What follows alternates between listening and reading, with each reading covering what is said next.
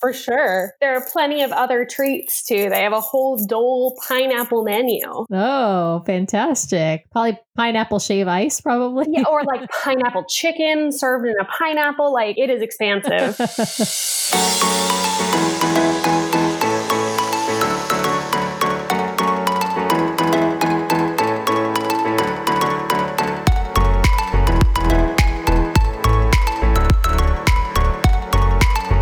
Welcome back, everybody, to this week's episode of the D C L Duo podcast. And on this evening's show, we are welcoming a guest from California to talk about Aulani. So a West Coast-based episode for us. And so I want to start by welcoming Kate to the show. Kate, thanks for joining us. Yeah, no problem. Thanks for having me. Yeah, we're really excited to chat with you. I will confess that we are scheduled to go to Aulani in August of this year of twenty twenty-one. It, it's sad that in this day and age, that's a confession. It's like you're committing a sin. I'm getting no, on an no. airplane and I'm going to Hawaii. No, that's not what I mean. I mean, I forgive can... me, Mickey, for I have sinned. No, that's not.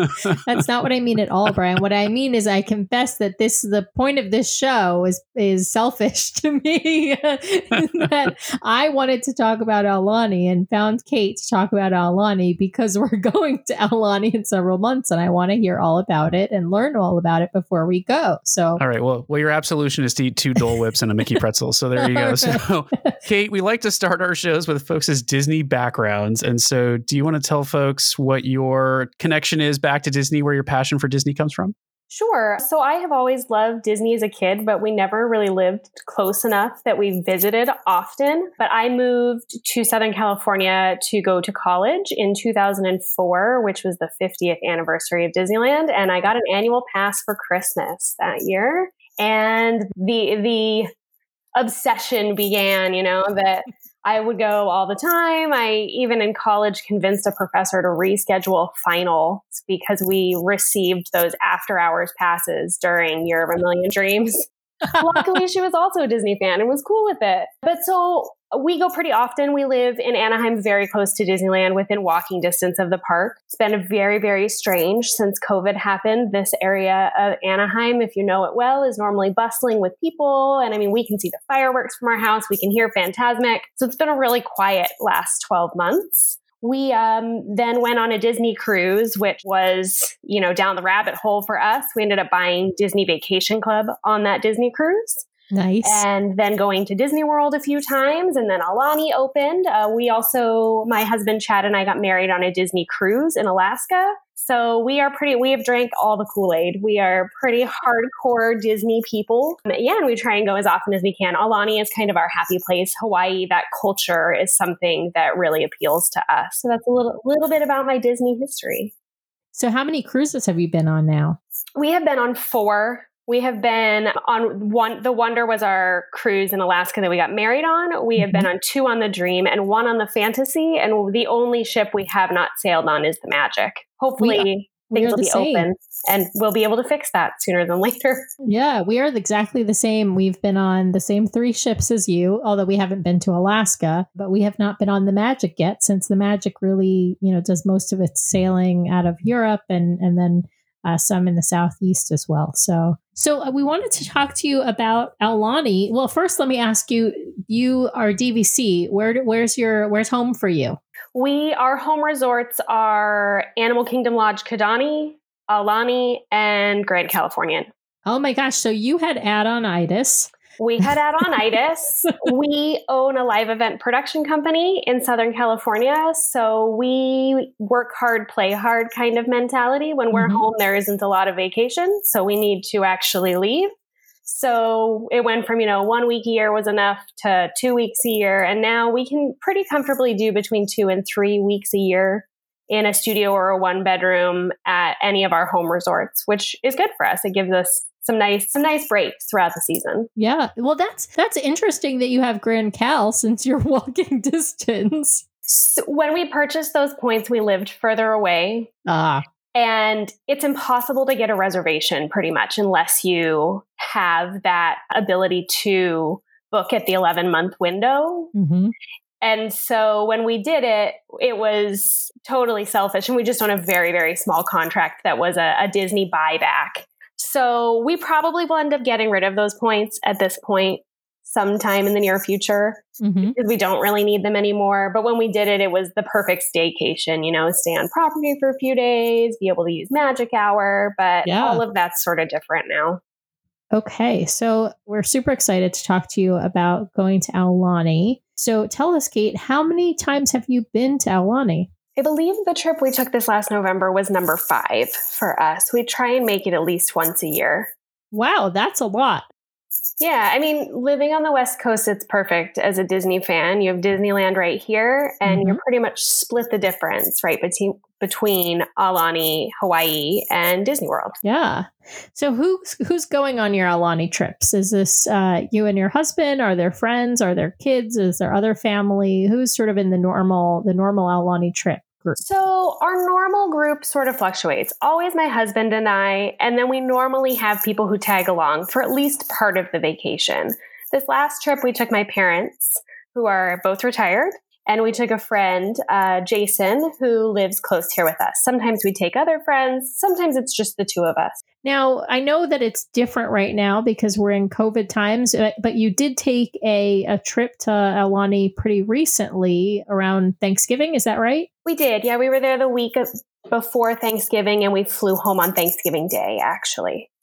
I kind of want to hear about that and about the, you know, how the air travel and the COVID testing and all of that worked with going during COVID times. I know this isn't something that you would have had to deal with in pre-pandemic times, but talk to us about what that was like and what you had to do before uh, actually traveling to Hawaii. Sure. So the state of Hawaii has set up a website that has all of the instructions for how to safely navigate getting to the islands. That currently, if you don't want to do a fourteen-day quarantine, includes a COVID test, and that that needs to be by a partner that is on that website. So you can't just go to your neighborhood urgent care and get tested. That Um, if you don't use one of the approved vendors, your test will be rejected. We chose to use Vault testing to uh, do our COVID tests. Vault is different than the majority of the partners on the Hawaii website because they are a at-home test that you mail back. We chose to do that because in our area, we didn't have great options that could guarantee we were going to get our results back in a timely manner. So gotcha. We received our tests from Vault in the mail. You log on to the website when you can test. You have to test within seventy-two hours of your last departing flight to get to a Hawaiian island. So for us, it's a direct flight. So it's just our flight out of L A X. But if you're coming from the East Coast, you may have to time that based on wherever your layover is. Oh, interesting. Yeah, that yeah. may make doing the at-home test kit a little bit more difficult and probably more likely to do one of the pharmacy or lab right. partners.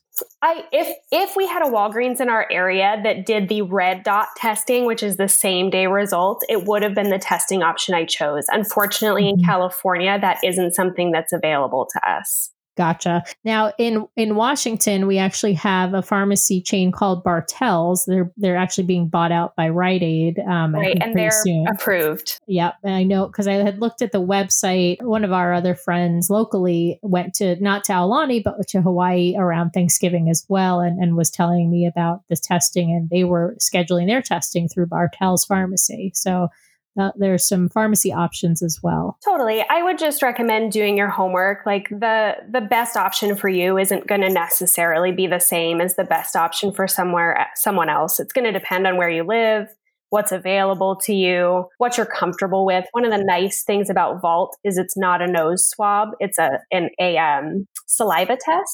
So COVID, COVID testing, this, what's the best option for you as an individual may not be the same as the best option for somebody else. Vault was a good choice for us because they could guarantee the results. It was also nice that it's not a nasal pharyngeal swab. It's a saliva test. So if you have mm. kids who need to test, somebody who offers that kind of option may be easier or less traumatic for them. But honestly, it really just comes down to do your homework, make sure whoever you use is on the Hawaii website, and that you can't leave unless you have that positive test, that Hawaii won't accept you if you arrive without that uploaded. So it is an important part.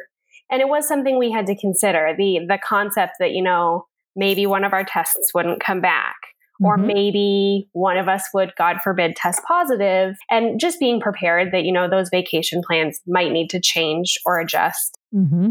That's a really good point. It is, if you've got a positive test result, they're not letting you on the plane, or Correct. if or if your test result just doesn't come back in time, they're not letting you on that plane. And so maybe some kind of trip insurance, I'm not sure what would cover it, but just knowing that you might have to adjust. I'm not, I wonder what the airlines, did you fly on Alaska Airlines? We flew American. Okay. Did they have a policy about that, about what would happen to your airline tickets if you ended up testing COVID positive and had to reschedule? I do not believe that they do have a specific policy. We're unusual in that my husband flies a lot for work, so mm-hmm. we would get a little bit more leeway because of his status. Mm-hmm. This is a time frame that I would highly suggest looking into trip insurance, and good trip insurance that you know something like this would be covered, just to make sure you get your money back. Worst case scenario. When we went, the airline didn't care at all that you could get on whether you were, you know, they didn't, they didn't check to see if you had COVID test results. They only checked when you arrived in Hawaii. And there were some people who got pulled aside. And it's one of those things that's hard, because if you're moving there or repatriating to the state of Hawaii, it may be something where you don't test. And there are some situations where that is a possibility. So you just have to make sure, like, you are taking some amount of risk by getting on an airplane with a whole bunch of other strangers who you don't know, and that that's something that you have to be okay with right now and take every precaution you can. Hopefully everybody else is being as respectful as you are. Yeah. Well, and you, you've got to do the fourteen day quarantine, or you're supposed to do the fourteen day quarantine if you don't come in with a, te- a negative Correct. test result, right? Yeah, yeah. And they do pull you aside and make sure that they know where you're going if you don't have your, you know, check off.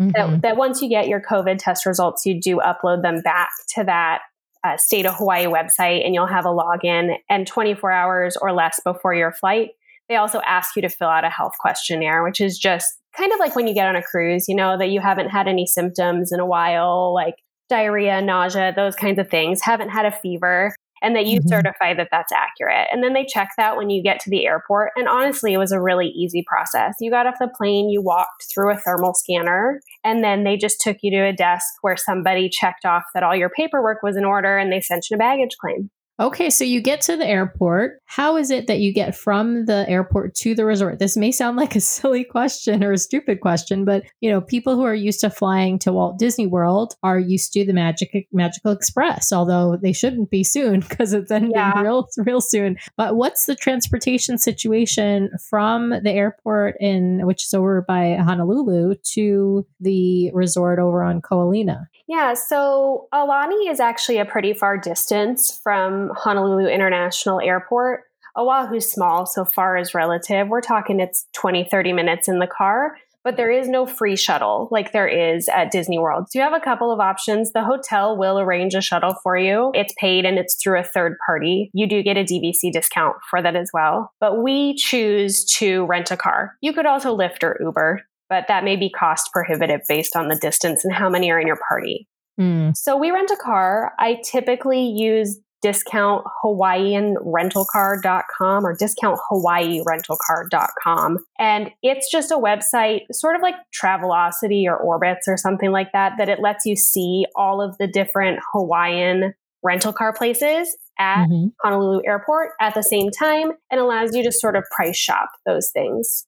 So we prefer Alamo if we can get it, because there is an Alamo desk at Aulani. The upside to that is if something happens with your car or you have an issue, they're able to swap you out.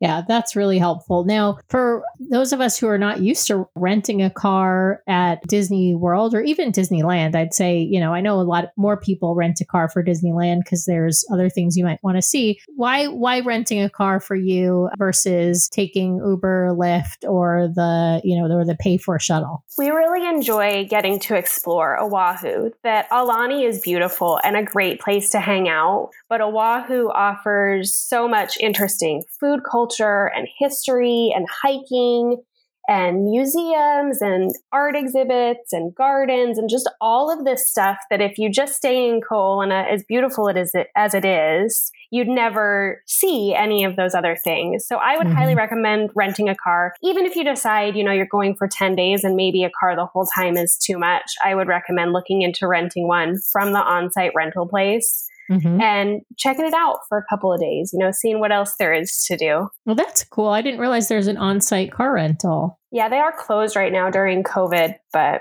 hopefully open again soon. So let's talk about rooms. What are the different room options? And, and I know this might be limited by what room options you have done, but what are your considerations of picking a room? Your D V C. So, you know, when we think about D V C rooms, we think about studio, one bedroom, two bedroom. What are, what are we looking at when we're talking about Aulani?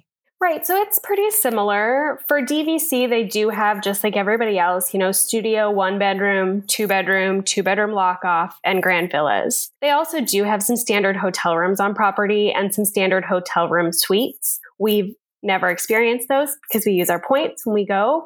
Uh, we have sort of run the gamut of everything because we do end up, the only thing we haven't stayed in is a grand villa, and it's on our bucket list. It's just a lot of points. I imagine. Yeah. Yeah. It would be super fun. We want to take all of our extended family and go, but it'd be one of those things where we would have to bank and borrow and still probably figure some stuff out. But so, yeah, we normally choose to stay in a one bedroom when we go to Aulani. Are there different views that you can get? As are there like some, you know, like we see at some of the resorts at Disney World or Disneyland, where you might have like a view of the parking garage, right? Versus a view of the pool or the lazy river. Are there more preferred views that you like to get? There are, and there are more view categories than most other D V C properties. So you have that standard view, which some of them are pretty decent still, and some of them are like the view of the top of the convention center area. And then you have a pool and garden view, which is on that inside loop that overviews the pool, and it's the first five floors. Mm. And then you have ocean view is the rest of the inside of the two towers all the way up to floor sixteen. And then the outside towers are either going to be, there are a few ocean view rooms on the corner, or you have what's called island garden view. And that would honestly be my preferred category. It's relatively inexpensive. It's technically mm-hmm. only the second category up from a value view room. And you can get a lot of bang for your buck, particularly if you're willing to call in a room request. That oh. there, there are some rooms in Ewa Tower, which is, if you're looking at a map, it's the tower that's on the left. And there are some rooms that they both overlook the lawn where they do uh, movies and the luau. But they also, if you get the right room numbers, are a partial ocean view without having to spend that ocean view money. Ooh. So after the show, I'm going to I'm gonna ask you for some of those room numbers. Yeah, I can tell you. Perfect. So Kate, I'm wondering if you can tell us a little bit what the check-in process is like at Aulani right now. You drive up and... what happens?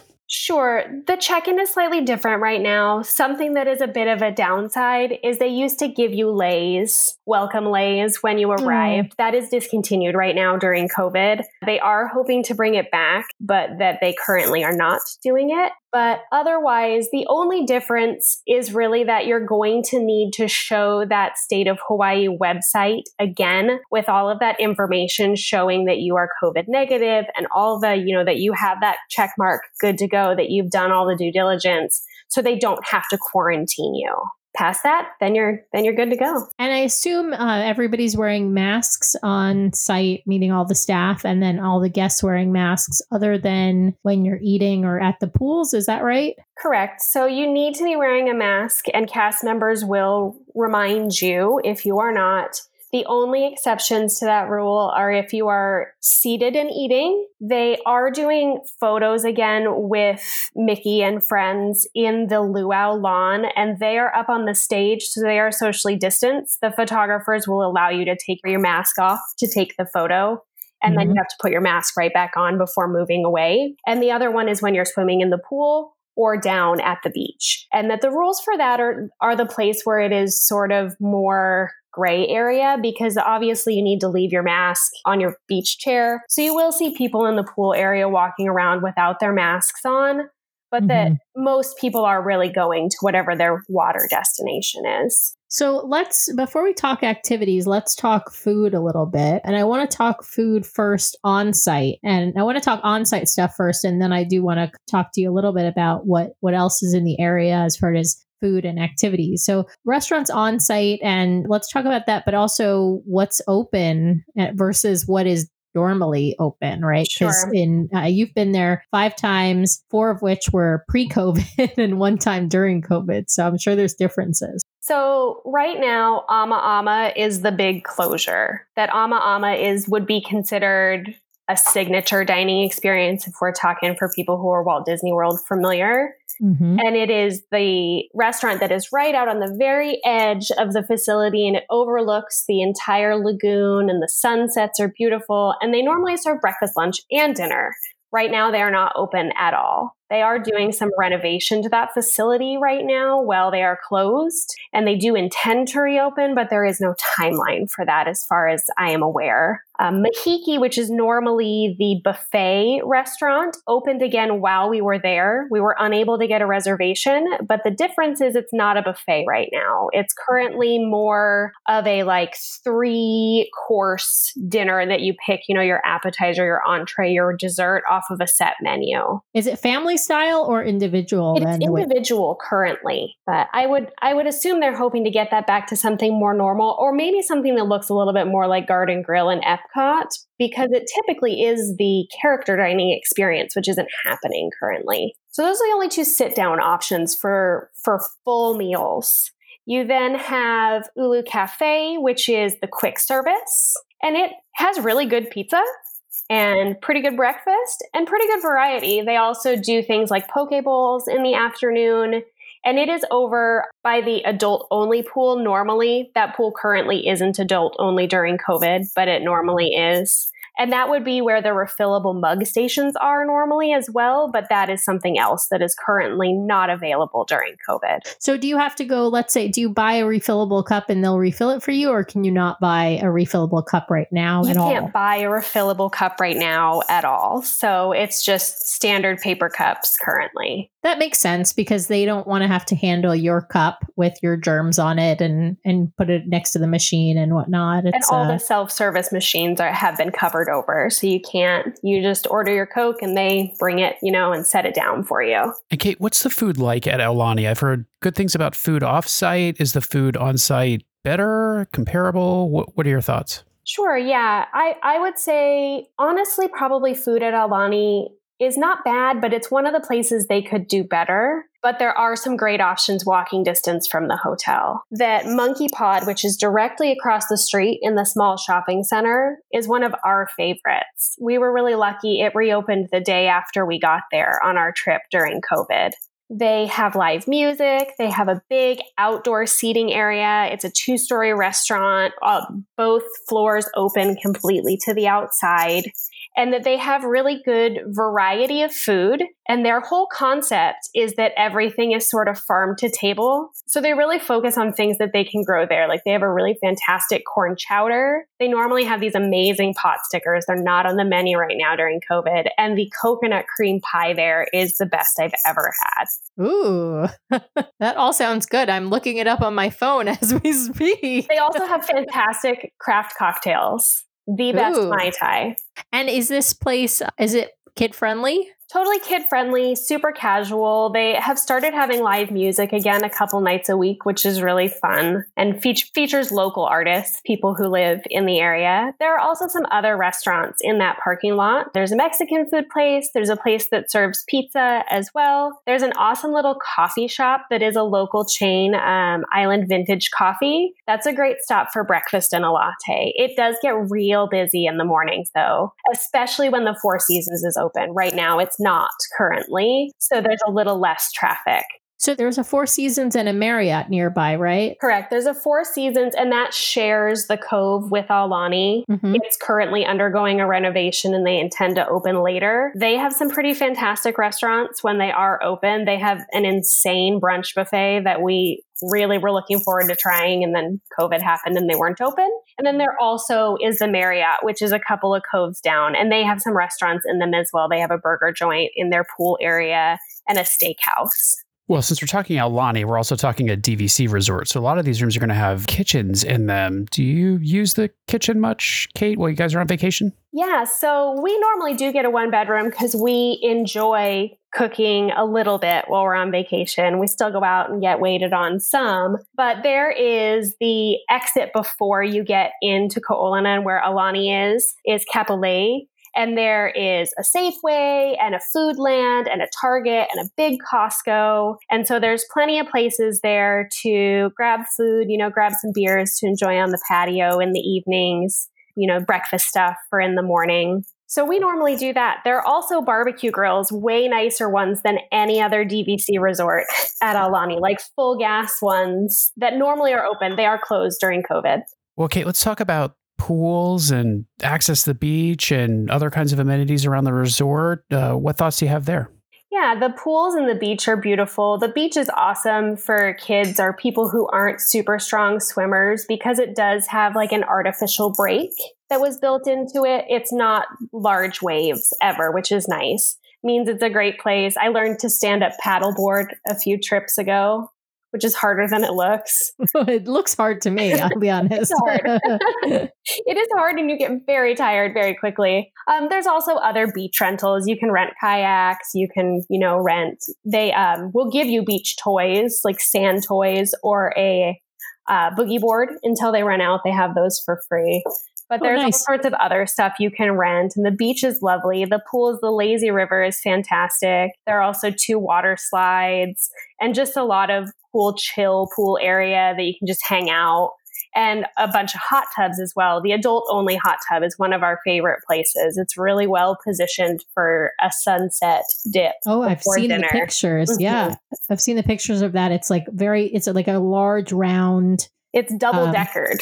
Yeah. It yeah. looks amazing. Looks so really good. amazing. Now at the beach, do, so do you have to, you know, bring your own towels or beach chairs, or how, how does that work? Because I know the beach is technically a public beach, right? So uh, so people who are not staying at the resorts, either the Four Seasons or Aulani, can actually come in and use the same beach. Is that right? Right. So no beaches in Hawaii are able to be made private.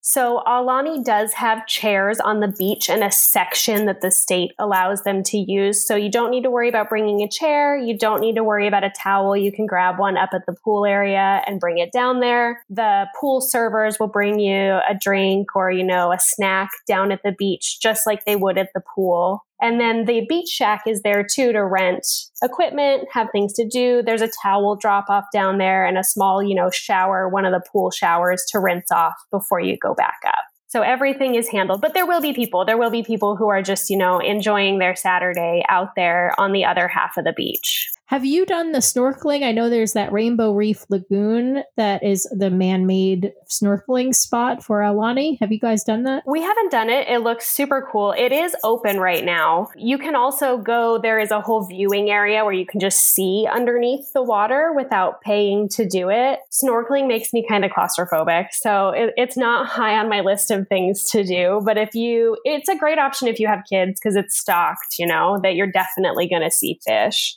Yeah, yeah. And I, I I actually really love snorkeling. Our son is not a full swimmer yet, but I think he would like to see the fish. And so that's kind of a, that would be cool for that that view. Yeah. So tell us about the the lazy river. I'm I'm interested to hear what it's like. I don't know if you've been to Las Vegas, but you know there's a few big lazy rivers in Las Vegas that I can think of off the top of my head. Are, are we talking about a lazy river sort of at, at that level? Is it's a relatively it's a relatively large lazy river with very little rapids. It's pretty slow moving. There are some you know jets and fountains that will squirt you. There's a waterfall. It kind of reminds me of the lazy river at Typhoon Lagoon a little bit, and that the tandem and single raft slide dumps you directly out into the lazy river. So you can take a little cruise down and then float around until you're ready to get out. Oh, that's cool. I didn't realize that one of the slides was a raft slide rather yeah. than just a, a body slide. Yeah, one is a body slide and the other is a raft slide. So let's talk a little bit about the other kinds of activities, non-water activities, now that we've hit some of the, the water activities. What are the things that you can do on site at Aulani? Sure. So there are a few. Um, my personal favorite is the spa, which unfortunately is closed right now. But if you love being pampered, it is the best spa I have ever been to. It includes this wonderful outside garden that you get to relax in before and after your treatment that has hot tubs and rain showers and soaking pools and is just so tranquil and lovely. Oh, that sounds amazing. Does it rival the like the rainforest rooms on the ships? Yeah, I would say better. It it is wow. It's paradise. Oh, I'm very jealous. Maybe it'll be open by August. We'll Hopefully, see. I cross guess. Your fingers. I would hope I, w- I was bummed. It was the thing I was the saddest that it wasn't going to be open while we were there in November. So you said there were some character greetings. Uh, there who, are. Who can you who can you meet? I know it's like you said, it's socially distanced, but who who can you actually see or get your picture taken with? Totally. So the Fab Five are there. You also will run into Stitch and Moana potentially, and those are sort of the regular rotation. Sometimes there will be weird things that pop up, but Aulani is really focused less on the Disney and more on the Hawaiian culture. So it has Disney touches and you're going to see the characters and Disney music will play, but Hawaiian versions in the elevator when you go up and down. But it really is a celebration of all things Hawaii, not just all things Disney. So it, when you go, go into your hotel room at Aulani, other than some hidden Mickeys, the only real Disney thing in the room is a Mickey Mouse playing the ukulele lamp in the bedroom. I kind of love that, though. I love understated. I mean, we we we own at Riviera, and Riviera is also uh, well. There are some character touches, but I would say it's it's certainly more understated than like Pop or something, right? So there's, I, I, but I I kind of I love the little bit of Disney whimsy, but still a classic, refined hotel. Well, I ap- I appreciate that. It's a celebration of where it is, not a celebration of Disney opening another property. It has all that Disney, you know, magic and refinement and detail-oriented insanity, but that it shows you a lot about where you are, which is so special because for a lot of people, Hawaii might be a once-in-a-lifetime trip. And so it's so nice to to actually experience what that culture is because it is so different from mainland United States. So let's talk about some of the Hawaii-focused activities on site. I've looked at the website and it sounds like there's a lot. Can you talk about some of the ones that maybe you've done? Sure. So my dad and husband took ukulele lessons a few trips ago while we were there pre-COVID. I don't believe they're doing them right now, but that they had a blast and learned to play a couple songs. We ended up going to the swap meet, uh, the Aloha Swap Meet over by Pearl Harbor, and my dad ended up buying a ukulele to take home. That's how Fun. much fun he had. But you also can make really fun Mickey ears that have, you know, Polynesian flowers and light up. Um, there's also a really fun storytelling area near the fire pit that Uncle, who is one of the, he's a Disney character that is made up for Aulani. He's part of Aulani's story, and that he um, tells stories about Hawaiian culture, or, you know, he tells fairy tales that like we would listen, you know, Hans and Gretel, but he tells what they would have told their kids as as Hawaiians growing up. Oh, fun. So like local folk folk tales, really. Yeah, the, those local stories that really resonate and also sort of teach you something about where you are. And then Aulani also has a traditional luau that is not going during COVID, but it's fun and cute and doesn't require you to go anywhere. And they have activities for that. So, you know, you'll make traditional stamp prints. You can learn to make a lei or, you know, a flower bracelet and sort of interact with all those performers before the show starts. Oh, sounds so nice. I was also reading that they have a lot of local musical entertainment. Like it'll usually, you know, one or two people, like somebody singing and somebody playing a guitar or a ukulele or something. Is that still happening? It is. It is. We were really excited to see that that was still happening. It happens mostly in there are two bars, Off the Hook and the Olelo Room, and it happens in the evenings. And it's so lovely. If you're on the inside of those buildings, you can sit on your balcony and listen to that music just sort of float up through the whole property in the evenings. Oh, lovely. Or it's a great spot to go down and have, they serve appetizers and small plates and fantastic drinks, and they're kid friendly too. You know, they'll bring the kiddos a, you know, virgin pina colada while mom and dad have a little relaxation. Love it. Maybe some French fries. Yeah, little French fries, some chicken nuggets. Yeah, exactly. Exactly. And um, I also saw there's some kind of fish feeding activity. Have you done that? I have not done the fish feeding, but it is it is the fish in Rainbow Reef. That looked fun. I actually think that would be something that our son would enjoy. Just low key. You don't have to get into the water, but just uh, feeding the fish and getting to getting to view lots of different colorful fish. So that looked like a fun thing to do. So, Kate, I'm curious, what's the advance planning like for an Aulani vacation? I mean, Walt Disney World is a lot of work. I'm assuming Aulani is far less, but what is the advance planning like for, you know, folks heading to Aulani? I think less than probably a Disney World vacation for sure. But that if you have your heart set on doing some things, I would suggest planning them in, the va- in advance. The spa is for sure one of those things. If you want to go, you should book ahead of time or at the very least when you arrive for later in your trip. Same for dining, is it's not crazy, but if you, you know, want a table on the water at AMA'AMA when they're reopen at sunset, that's something you should be booking before you leave to make sure it happens. Kids Club, you can't book in advance. It's not open right now during COVID, but that's a mom or dad need to be downstairs first thing in the morning to sign kiddos up every morning. Oh, interesting. Yeah. But the other activities you can book in advance, like the t-shirts and things like that that are in the community room, you can book those ahead of time as well. I think they're less important to do so, though, that they typically have space.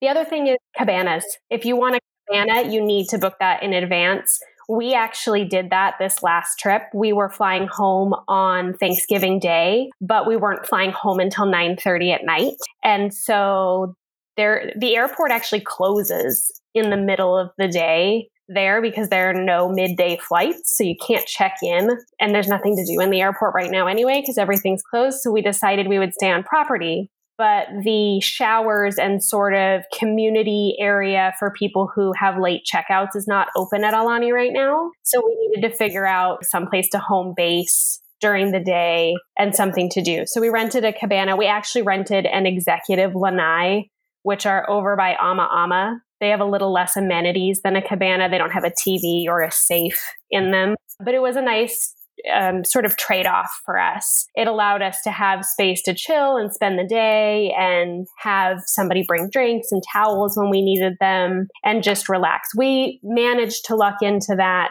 early in the trip for our last day. But if it's something that's important to you, I would highly recommend booking in advance because it was the only one left. Do you know how far in advance you can book things like dining or spa or cabanas? Like, are these things you can book months in advance, or do they open up? Is there sort of a window that opens up a month or something like that? Normally it's sixty days, but I believe it's less right now during COVID. It may be as short as thirty. So that's a good thing to research because, you know, When you're when you're thinking, like Brian said, when you're thinking about advanced dining reservations at Disney World, if you want something like Cinderella's Table, or it sounds like AMA'AMA is uh, a hot commodity, it's something you want to plan up front, as opposed to one of the other restaurants or the fast casual where you either don't need a reservation or you're not going to have to worry too much about getting in. For Aulani right now, the, the, the sit-down restaurants that are open, are those ones that you need reservations for, or are those kind of walk-in?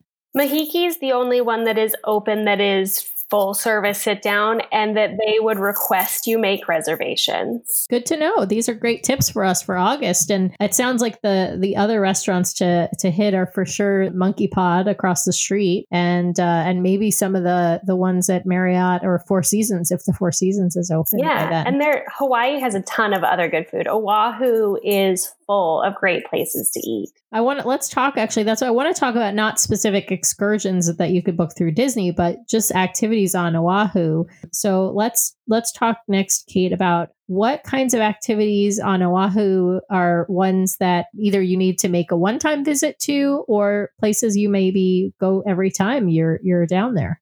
Sure. So I would say Pearl Harbor is potentially a one-time visit.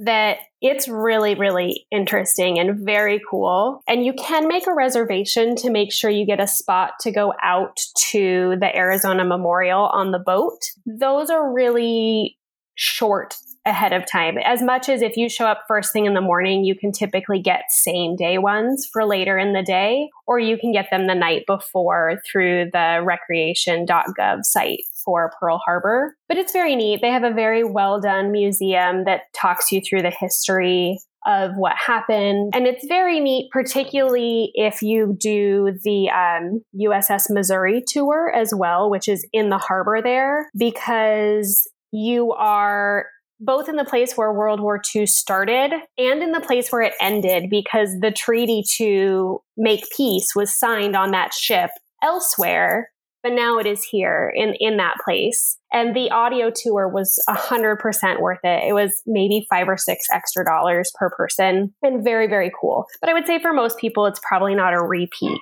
visit spot. I would say the same for the Dole pineapple plantation, that unless pineapples are your favorite food in the entire world, super fun, very cute, pineapple maze, pineapple train, all the Dole Whip you can consume. I they, love the, it. The, the Dole Whip, the size of the serving they give you compared to what you get at like Disneyland or Disney World is like enough to feed a small family.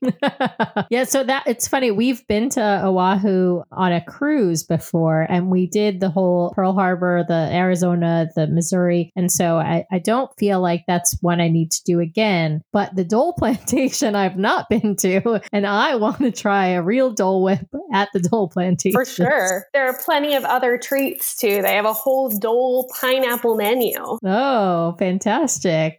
Probably pineapple shave ice, probably. Yeah, or like pineapple chicken served in a pineapple. Like, it is expansive. I would say personally for me, Waikiki Beach is another one that is maybe a one-timer, and that sort of part of downtown Honolulu. It's very touristy. It's worth visiting once. You know, you get to see the statue with all the leis on it, and it see a lot of films and television shows were produced and filmed there. And it's neat, but it's a pretty touristy part of town.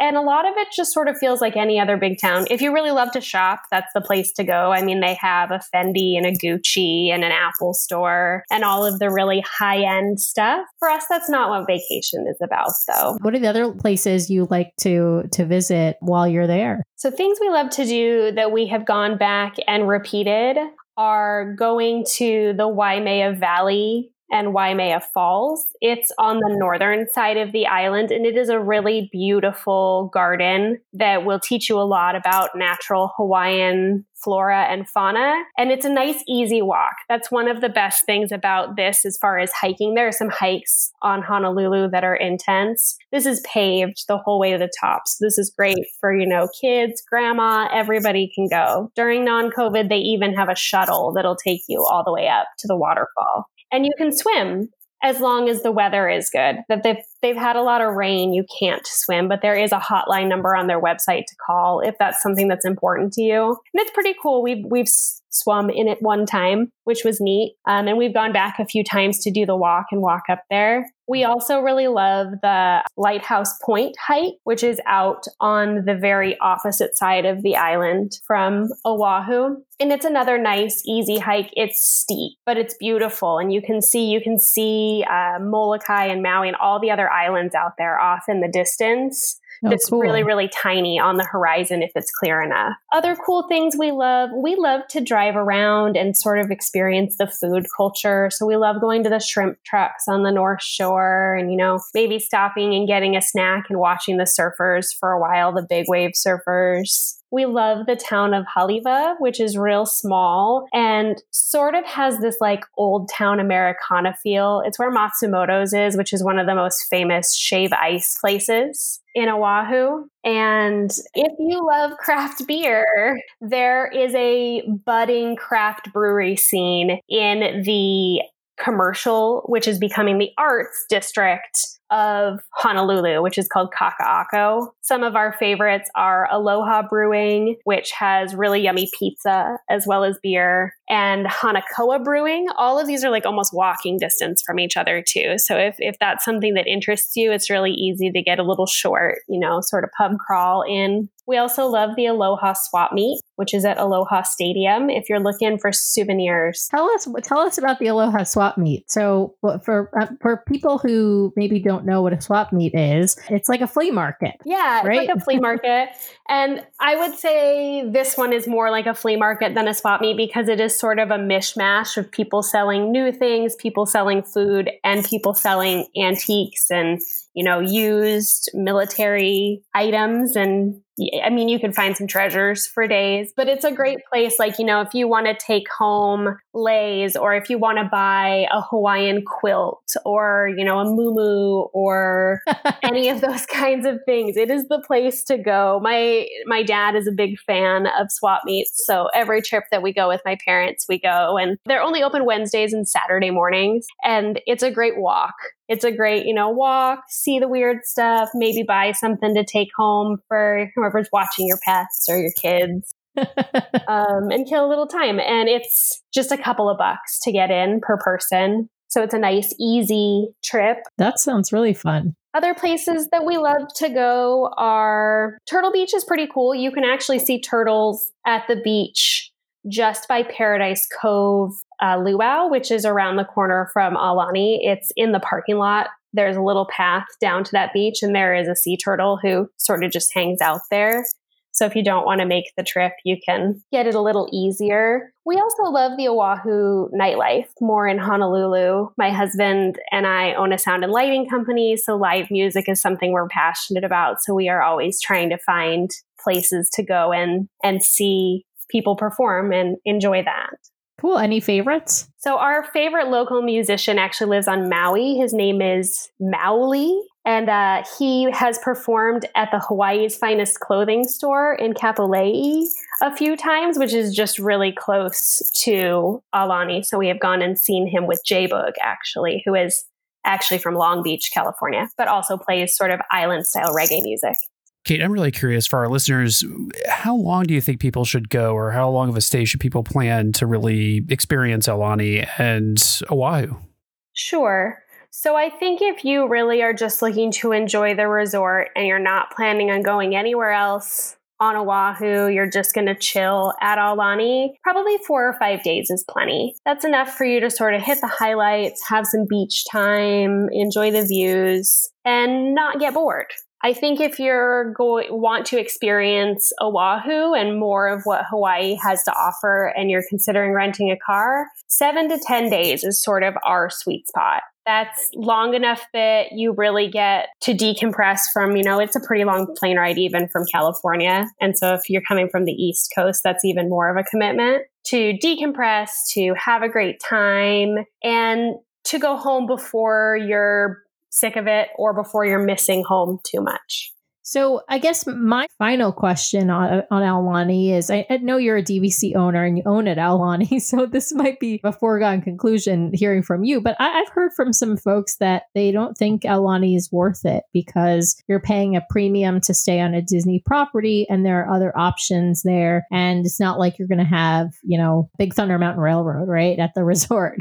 Tell us, you know, do you think Aulani is worth it, or, or, or should people be looking at staying someplace else if they want to go? go to Hawaii or even particularly Oahu?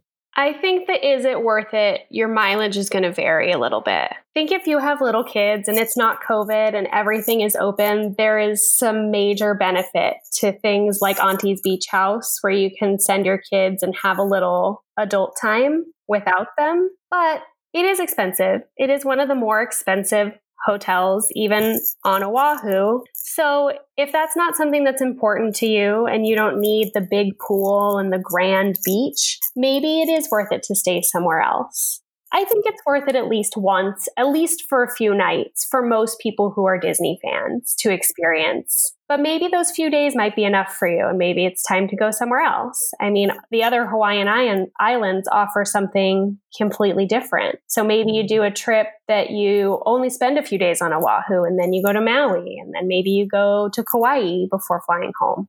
That's a good point, because uh, we've had actually a friend of ours who went to Oahu and was not able to book Aulani. This was in the before times, pre-pandemic, because it was full, right? And so they were able to book, I think, one or two nights at Aulani, and then they stayed someplace else for the rest of their trip and said that that was a great experience. Uh, we're going in August and we're spending a whole week at Aulani, but we're D V C. So we're using we're not D V C owners at Aulani, but we're using our, our D V C points. And to be fair, we've been unable to, you know, get to any D V C resort for the past almost year now. So we have points banked right now that we need to use, actually. And so for us, it was it was the perfect option because we're not ready to go back to Walt Disney World. We're not ready to fly to Florida. And it feels to us a little safer to fly to Hawaii, where there's, you know, a requirement of testing before you fly um, or before you get there, or you have to quarantine. That seems like a safer option for us uh, and less crowded, obviously, than if you're going to one of the parks. And then Disneyland not being open, we don't even have that option. So, oh, and Hawaii right now, their numbers are actually relatively good. As we're recording this, they're looking to move into a lower tier of restriction in the next week, hopefully, fingers crossed. But even when it was, I mean, when we went in November, things here in California California were not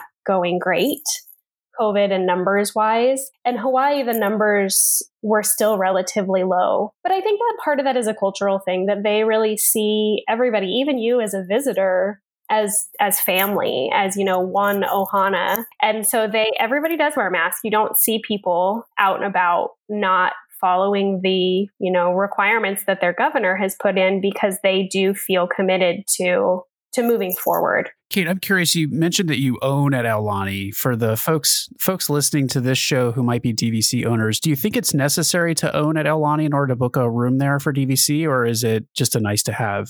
Unless you'd really like to go during a peak season, I would say no. It's not a high priority. When we purchased these points, both we knew we wanted to keep coming back here, and it was one of the few places that was available for us to add on. So it was a good time and a good value for us. That brings up a good point, though, that if you are going as someone who's not a D V C owner, this is a great place to rent points to visit. You will get a lot of bang for your buck.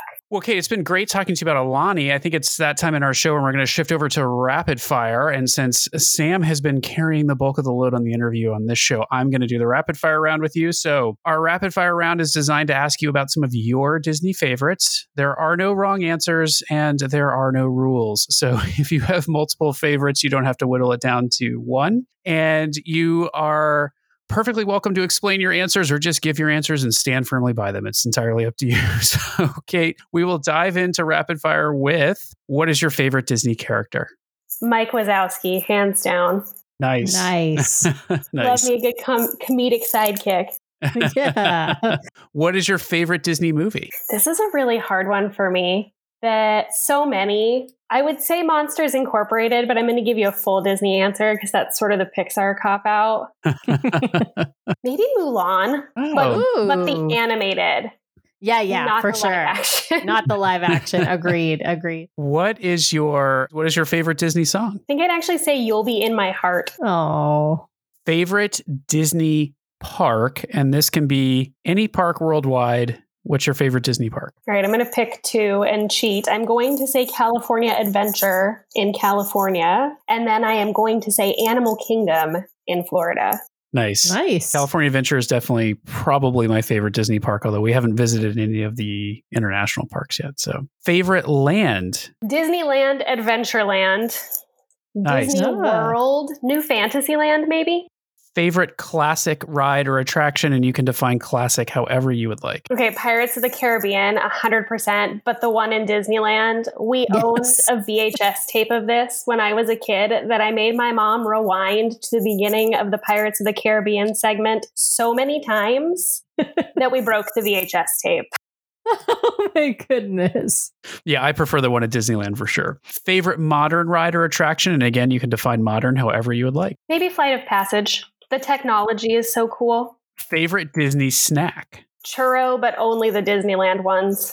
Yes. Yeah, they make the them better. Disney World ones are not If you've good. only been to Disney World and you've never had a Disneyland churro, your life will be forever changed. We're going to switch over to Disney Cruise Line here for a second, Kate. And what is your favorite Disney ship? I think the Dream, though I have a soft spot for the Wonder because we got married on it, but I really prefer the larger ships. Favorite rotational dining restaurant on board a Disney ship? Animator's Palette, for sure. Yeah, super fun. Okay, your favorite Disney souvenir. So every time we go anywhere, not just Disney, I buy a Christmas ornament on every trip. So probably that, that I buy one, you know, whatever we had the most fun doing that trip, I look for an ornament that signifies that, and we hang it on our tree and remember all those good memories. Well, speaking of memories, the last question in rapid fire here is your most memorable moment from a Disney trip. Should I tell you a good one or a funny, terrible one? You can do both. You can do both. both it's yeah. your rapid fire round. Both. All right. So I have two funny, terrible ones. Once we had to pay for an entire extra day at Old Key West because my husband had food poisoning so bad that we needed to be able to stay in the room until we went to the airport. We were, I was scared we weren't even going to make it to the airport. Oh my goodness. Luckily it was fine and it was not a Disney World restaurant. So you're safe. And I won't shout out the Orlando restaurant at fault. Um, my second terrible one is I, a few trips ago at Disney World, managed to accidentally call nine one one while on Expedition Everest. So we got off the ride and I like got my phone. They had hung up by the time we were off the ride. We got off the ride and I got my phone out of my bag and I am getting this weird phone call from an Orlando area code. And I answer it and they're like, "Hi, ma'am. This is the Orlando Fire Department. Are you okay?" Yep, we're good. Sorry. You're like, I just got off of Everest, so I'm a little yep. nauseous, but otherwise so I'm, I'm okay. I'm sure they're hearing screaming the entire time this call is picked up. It was terrible. You just said, I am not okay. That Yeti was not working and I want them to come fix it. Best Disney memory. Uh, taking my niece to Disneyland for the first time was super, super cool. She was only two and we walked through the tunnel into Main Street and Mickey Mouse was standing right there with no line and just seeing uh. her eyes get so big and just stand there staring at him. Like she was too terrified to even say anything, but she was so excited. It's oh. one of the coolest things. That's that's the that's the kind of magic that that makes us, you know, come back over and over again. Yeah, and that only only Disney. Yep. Absolutely. Well, Kate, it has been fantastic talking to you all about Aulani. I am certainly much more excited for our Aulani trip now. We've been wanting to go there for a while, as Sam hinted at the front of the show. And so it's it's it's great to hear about your experience. And it's certainly, certainly making me much more excited for our vacation. So thank you for coming on and talking with us. Yeah, of course. You guys are going to have the best time. Well, I don't know about you, but I am now even more excited to make the trip to Aulani. Uh, Sam and I are heading over there with our son in late July, early August. I think a few of you have already mentioned you may be there at the same time, so we can't wait to meet up with you. But this episode is just making me really excited to see Aulani. I'm hoping even more things start to open up at Aulani as things progress here a little bit. So, but we're, we're just really excited to head over. We really appreciate Kate coming on and sharing all of her wisdom and knowledge about Aulani, having been over there five times now. And it sounds like there's just a lot of great stuff to do at Aulani and a lot of great stuff to do in the area. So, well, at this point, we don't have any new five-star written reviews over at Apple Podcasts to read on the air, but I just want to encourage everyone out there, if you're listening right now and you're enjoying the show, please support us by leaving those reviews over at Apple Podcasts to help surface our show to other listeners so we can continue to grow our audience. And, you know, if you're on social media and you're seeing our posts, uh, please amplify them. Let folks know that you are a proud listener of the D C L Duo so that uh, we can continue to grow our audience here. This is a labor of love, and we just appreciate seeing the numbers go up and the positive feedback come in to kind of keep this show going. So with that, thanks to each and every one of you out there for listening this week. Please remember to subscribe to the podcast so you can keep getting great content from the D C L Duo each week. Please also leave us those reviews over at Apple Podcasts. They're really important in helping us grow our audience. If you'd like to send us a question or be a guest on the show, please email us at D C L duo at gmail dot com or reach out to us on social media at D C L Duo. You can also head over to the D C L Duo channel on YouTube for even more great content, or join the D C L Duo vlog and podcast Facebook group where you can join a conversation with like-minded D C L Duo fans and cruisers like yourself. The D C L Duo podcast and vlog are not affiliated with Disney Cruise Line, the Walt Disney Company, or the Walt Disney family of theme parks. The views expressed on the show are solely those of the individuals on the podcast and in no way reflect the views of the Walt Disney Company or Disney Cruise Line. If you have questions about a Disney cruise or a Disney vacation, please contact Disney directly or your own travel agent. Thanks again for listening, and we'll see you next time for another fabulous Disney adventure with the D C L Duo. Good night.